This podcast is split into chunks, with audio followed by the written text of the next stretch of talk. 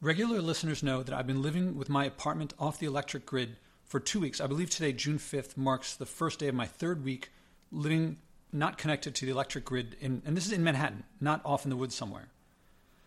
It's an incredible experience. Most of the benefits are about connecting more with nature, being humble to it, not dominating it. I'm waking up earlier, for example, to work and read by daylight, so I don't have to drain the solar powered battery I'm using. Direct sunlight is free, it costs nothing, and waking up early is pretty easy.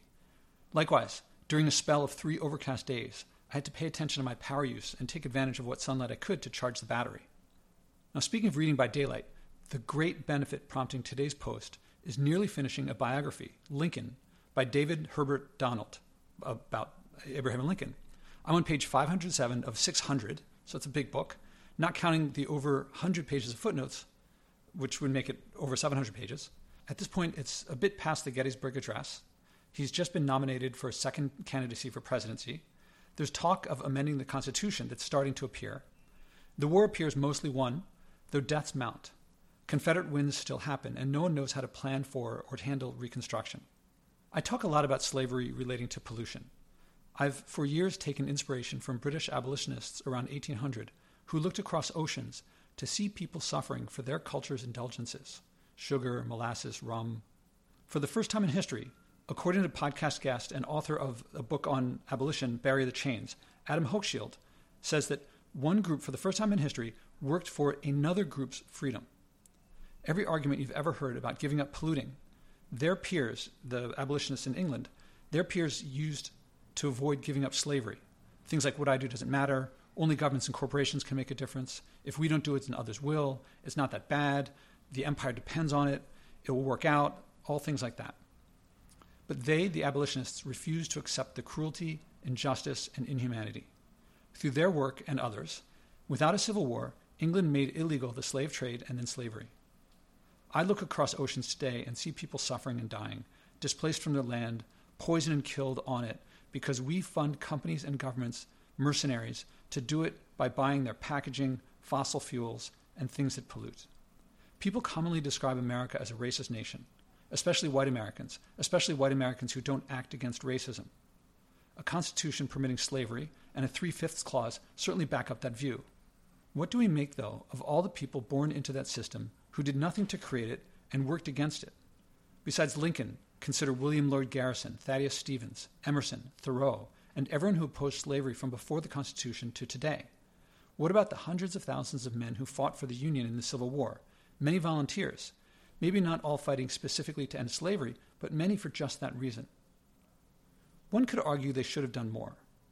When people take down statues of Thomas Jefferson today, who oppose slavery, they point out that he owned slaves. You can't argue he created the system he was born into. How much could he do to change that system within his lifetime? Can you blame him for not ending slavery all by himself? Say you still blame him for owning slaves. Would his freeing his slaves change the system? Alone, clearly not, one person's actions couldn't have changed the whole system, but you could argue he should have acted as conscience and done what he knew was right, whether it significantly changed the system or not. Everyone knows everyone prefers being free to being enslaved. What could a free person, benefiting from living in that system of slavery or not, have done? How would they make a difference? Lincoln took a lifetime to reach a position where he could do things like issue the Emancipation Proclamation, which didn't end slavery, and along the way, he embraced many crazy notions that many of us today would call clearly racist, like shipping blacks back to Africa as the scheme, and many compromises that would have allowed slavery to continue. Most of his life, he wanted to preserve the Union, and he clearly stated he would allow slavery if it preserved the Union before he would abolish slavery if it would break the Union. In other words, he chose America first over freedom until the Civil War clarified that the Union required freedom. I ask you, what could anyone then do? How can we blame people who looked at the long odds of their actions achieving any meaningful results and went on with their lives instead? I hope you're listening and saying, but they could have done more. They didn't need over four score and seven years from a Declaration of Independence saying all men are created equal to an amendment ending slavery. I'm not saying results were impossible, but what? What could they have done? I'm, I'm not just asking for historical reasons.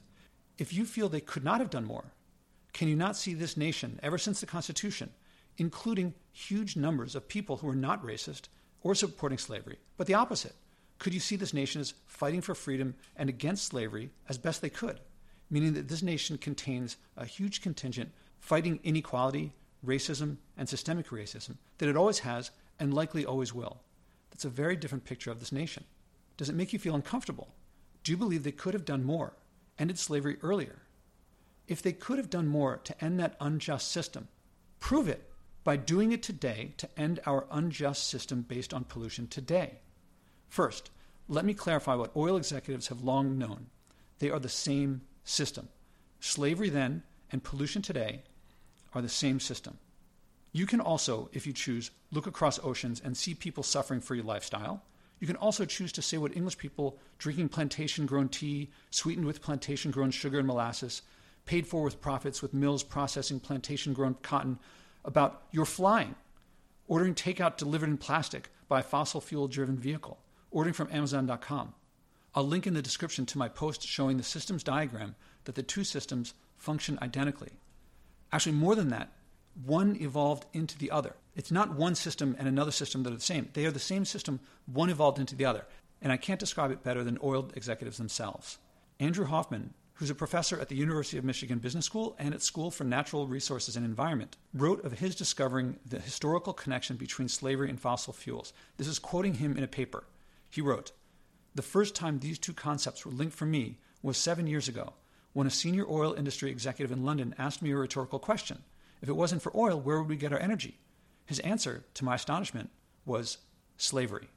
That was quoting Andrew Hoffman, quoting an oil executive who pointed out what the oil industry long felt proud of that they helped stop slavery by introducing oil as a way of getting free energy, not realizing at that time there would be front page news that everyone would accept that the oil, the fossil fuel, the pollution is more harmful. Many people say never compare anything to slavery. It's tempting, but nothing compares with slavery. I've heard that advice. The biggest difference between the system then and now is that our system today is nearly incomparably bigger and more cruel. As one measure, according to widely and credibly reported studies, pollution kills over 9 million people per year. And I linked to that report in, this, in the description. It took the Atlantic slave trade centuries to reach that number, and that is just one aspect of our system. And that's just one year, and we're increasing that annual number.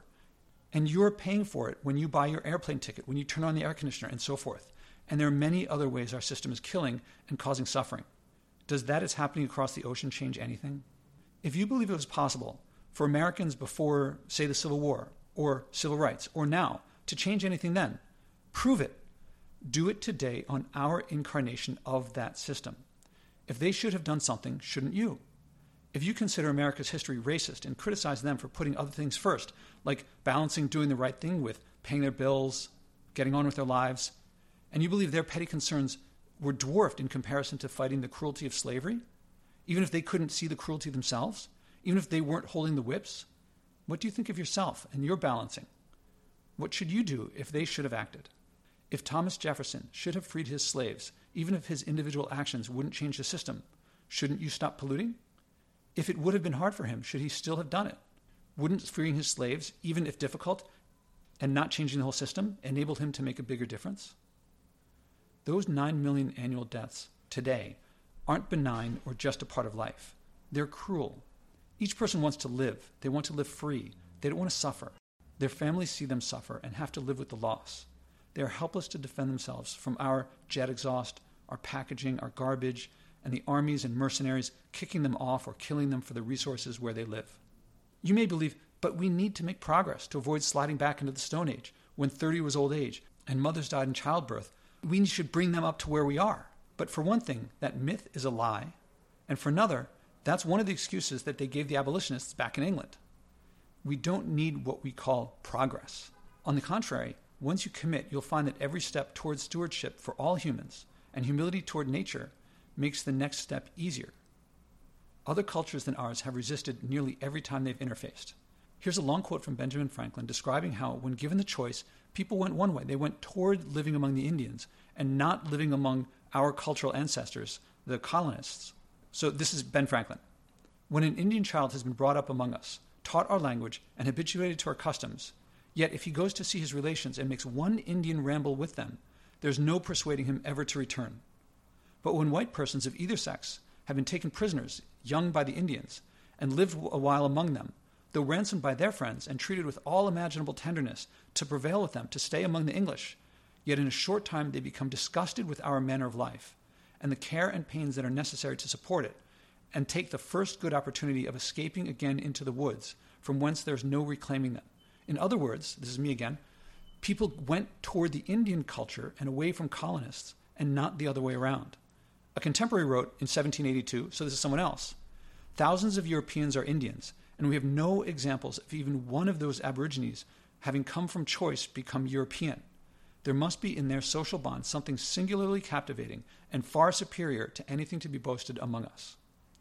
This happens all over. This is me again, including today in the few places left that are flying, our takeout, our air conditioning, and so on haven't paid mercenaries and armies to plunder and destroy for our leisure. If our material abundance is so great, why does nearly every culture that interfaces with us resist it to where our cultural ancestors and we kill and displace them for what they have? Maybe you're not white, or maybe you throw in not male or straight and claim that your ancestors were oppressed too. I'll grant you your genetic ancestors may have been oppressed, but if you fly, order takeout, or Amazon.com, or empty your garbage more than once a year, you have been assimilated. And the colonizers are your cultural ancestors too. You're paying for that destruction. You're paying for our version today of that colonization, displacing people from their land and their resources.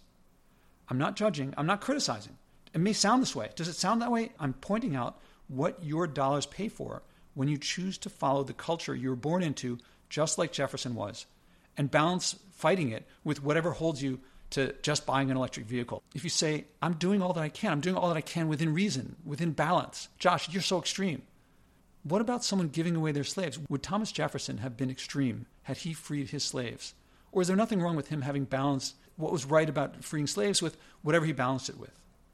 You can change. It's not extreme. Which is harder? For Jefferson to have freed his slaves, or for you to go camping for your next vacation instead of flying? Crazily, people who fly to their vacations while I bike to mine, they criticize me buying fresh vegetables as expensive and inaccessible. Talk about penny wise and dollar foolish.